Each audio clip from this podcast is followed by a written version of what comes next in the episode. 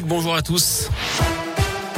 On commence par vos conditions de circulation dans la région. Elles sont fluides actuellement. En revanche, du monde est attendu sur les routes avec le week-end de Pâques. Le coup d'envoi aussi des vacances pour notre zone Bison Futéis. Le drapeau rouge pour la journée de vendredi dans le sens des départs. Ce sera orange samedi, orange également lundi dans le sens des retours. Nouvelle opération sélection des finalistes à la présidentielle. Emmanuel Macron est au chez son ancien premier ministre Édouard Philippe. Aujourd'hui, il va tenter de convaincre les écologistes. Premier temps fort également pour Marine Le Pen à Avignon où elle organise un meeting à 10 jours maintenant du second tour. Au Puy-en-Velay, Haute-Loire, l'opposition réclame la suspension du maire Michel Chapuis et de son adjoint au commerce. L'enquête se poursuit sur les soupçons de favoritisme dans l'attribution de la gestion de la future halle du marché couvert. Laurent Joigny évoque des enregistrements qui dépassent l'entendement après les dernières révélations de médiacité. Il demande à défaut la tenue d'un conseil municipal extraordinaire. Orpea encore dans la tourmente. Un puits de mois met en cause cette fois le groupe dans la mort en 2017 de son papa dans une clinique appartenant à ce groupe. Il raconte que les conditions se sont dégradées au fil des mois au point d'apporter lui-même des plats pour compléter les repas de son père d'après la montagne. Il évoque également le manque d'accompagnement du personnel avant que le vieil homme ne décède en 2017. Il va falloir être patient, très patient à Saint-Éan dans la Loire. Si le réseau de téléphonie mobile devrait revenir à la normale d'ici ce soir, il faudra attendre la semaine prochaine pour retrouver la fibre sur la commune selon Orange. Conséquence d'un incendie près d'une antenne relais euh, mardi. Près de 1200 foyers restent encore privés de téléphone fixe et d'internet à Saint-Éan mais aussi à Saint-Médard en forêt. Il faudra attendre plusieurs semaines pour le rétablissement de la DSL.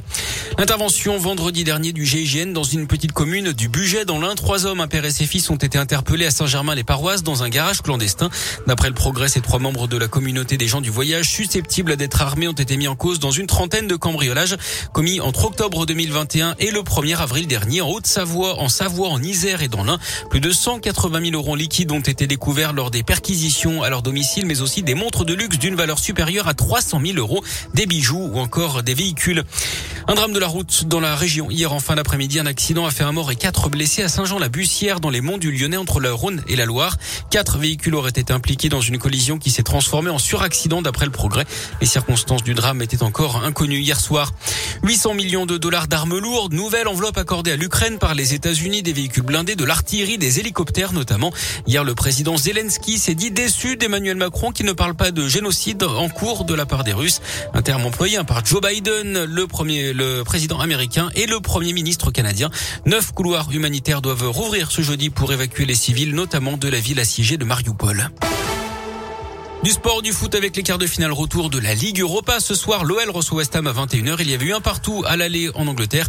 Hier, je vous rappelle les qualifications pour les demi-finales de la Ligue des Champions de Manchester City et de Liverpool.